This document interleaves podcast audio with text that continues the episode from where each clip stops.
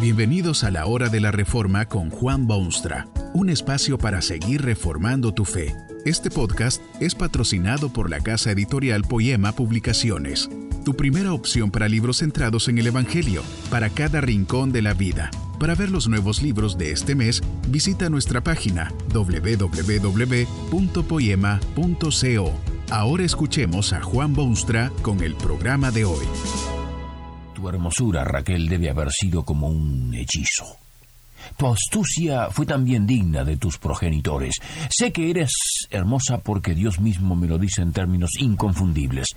Leo que los ojos de tu hermana Lea eran delicados, pero Raquel era de lindo semblante y de hermoso parecer.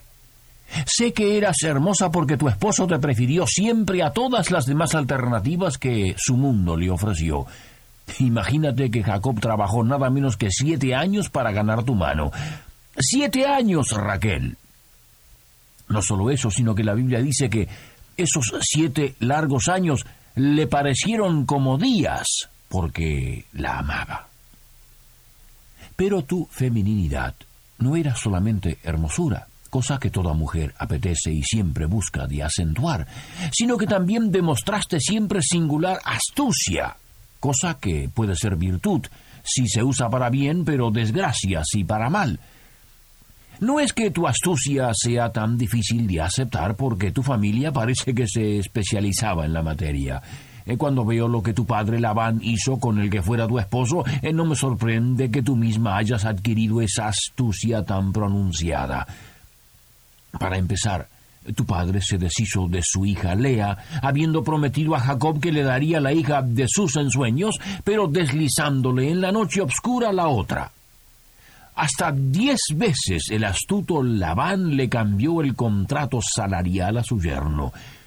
No sé si tu astucia rayaba en la malicia, pero tengo que sonreírme un poco en mis adentros cuando leo el relato de tu partida del hogar paterno. Tu padre está ausente y tú te metes en sus tiendas y le robas sus diosesitos paganos. Claro que tu padre descubre el robo y sale en búsqueda de ellos porque ¿Qué es un hombre paganizado sin sus diosesitos de oro y plata? ¿Está seguro que esos amuletos están en posesión de sus hijas y su yerno? Pero Jacob no sabe de tus fechorías, y cuando viene su airado suegro temerariamente le dice que quien quiera tenga esas estatuas en su posesión deberá morir.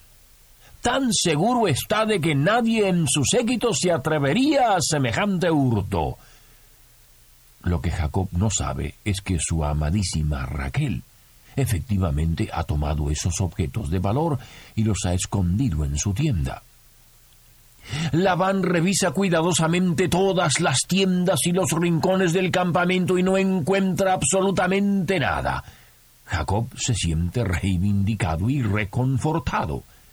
Pero tú no permitirás que este padre tuyo sea más astuto que tú, tu misma vida está además en juego.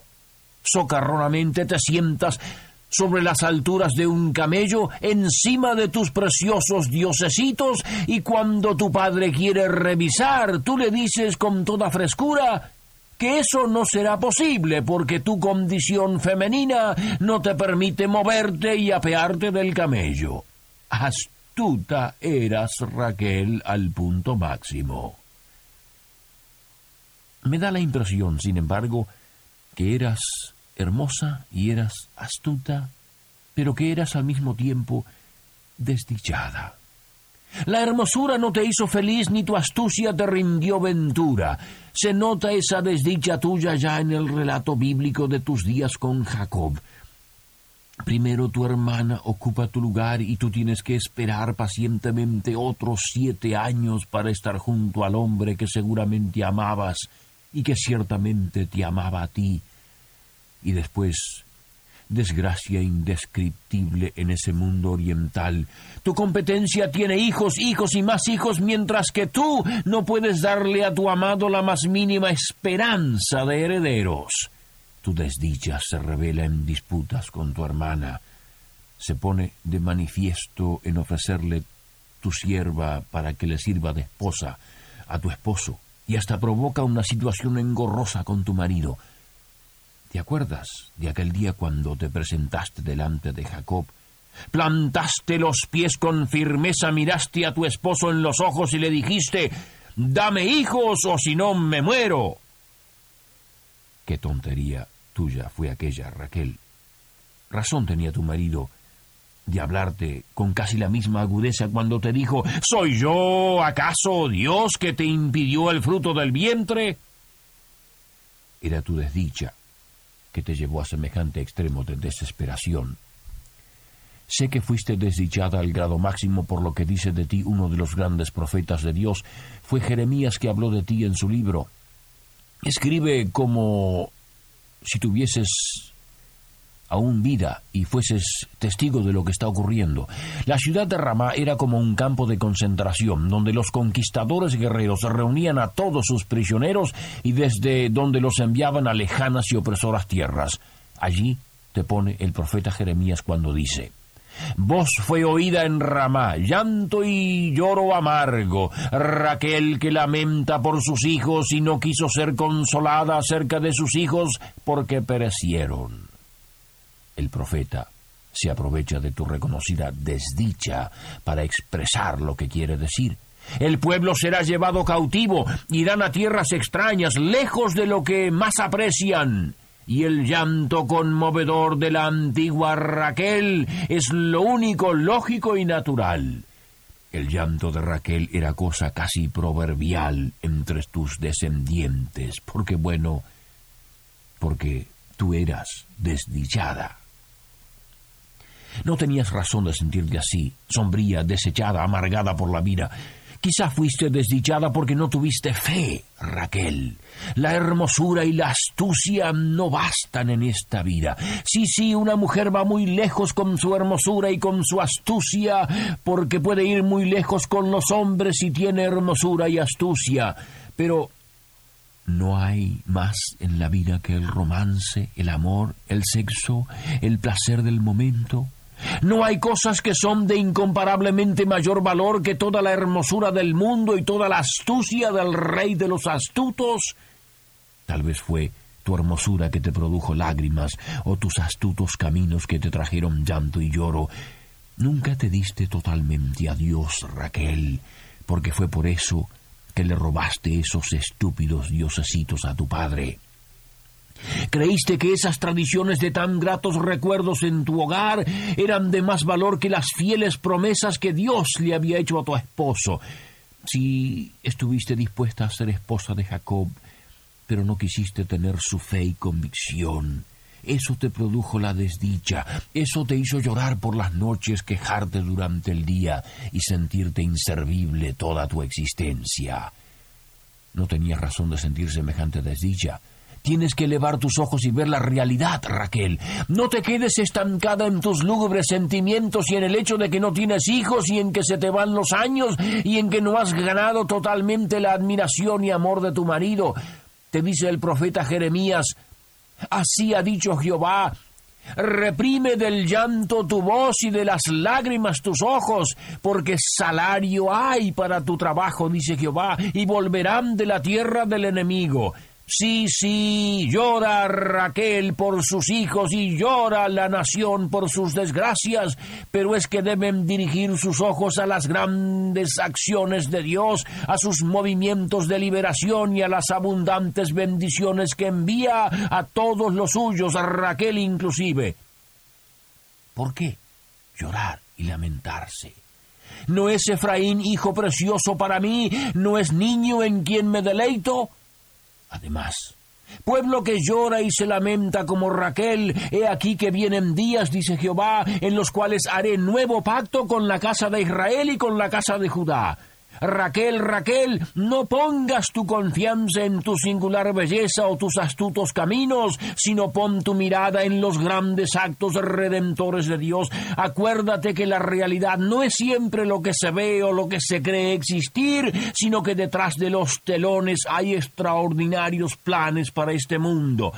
Sí, cierto es que hay causa de llanto y de angustia y de lamentación en este mundo, pero debes, Raquel y seres todos, poner la mirada más allá de estas cosas aplastantes y ver más bien la mano de Dios en la historia y en la vida humana.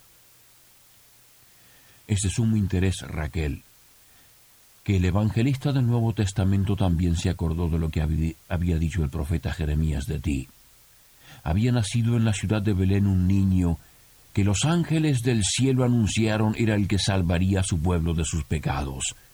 Vienen unos magos del oriente lejano en búsqueda de semejante potentado y lo encuentran nada menos que en Belén, la ciudad donde se enterró tu cuerpo, Raquel, y el pueblo donde el profeta Jeremías había puesto tu llanto y tus lágrimas. Pero el rey Herodes no está contento está celoso de alguien que pueda usurpar sus poderes, y así es que ordena que se maten todos los infantes de la ciudad de dos años para abajo. ¡Qué matanza habrá sido aquello! ¡Cuánta angustia y qué dolor por las calles de Belén! Las mismas calles que poco antes habían visto humildes pero felices pastores y reyes magos de quién sabe dónde y estrellas que se posaron sobre un establo, ahora son ríos de sangre inocente, sangre de niños. Voz fue oída en Ramá, grande lamentación, lloro y gemido. Raquel que llora a sus hijos y no quiso ser consolada porque perecieron y otra vez se deja oír la voz de Dios que nos ruega a ti, Raquel, y a nosotros, que no lloremos, sino que miremos a lo que Él está haciendo. No permitirá que su Hijo, el Salvador del mundo, sea destruido por la malvada espada de un Herodes pagano. Mucho antes de llegar Herodes con sus verdugos a las calles de Belén, Dios ha hecho posible que el niñito redentor huya a las seguras tierras de Egipto, de donde vendrá un día para salvar completamente. Comprendo tu desdicha, Raquel, porque es tan fácil ver el lado oscuro de las cosas. Es tan fácil dejar que nuestra hermosura nuestro talento, nuestros esfuerzos, nuestra astucia, aparten nuestros ojos de Dios y de lo que Él hace y requiere y ofrece. No dejes, oh Dios, que seamos desdichados como Raquel, sino llenos de esperanza, como tú lo quieres. Que este mensaje nos ayude en el proceso de reforma continua según la palabra de Dios. Si quieres profundizar en la exposición bíblica, puedes buscar más recursos en www.poema.co. Allí encontrarás libros que te ayuden a entender la palabra de Dios y aplicarla a tu vida.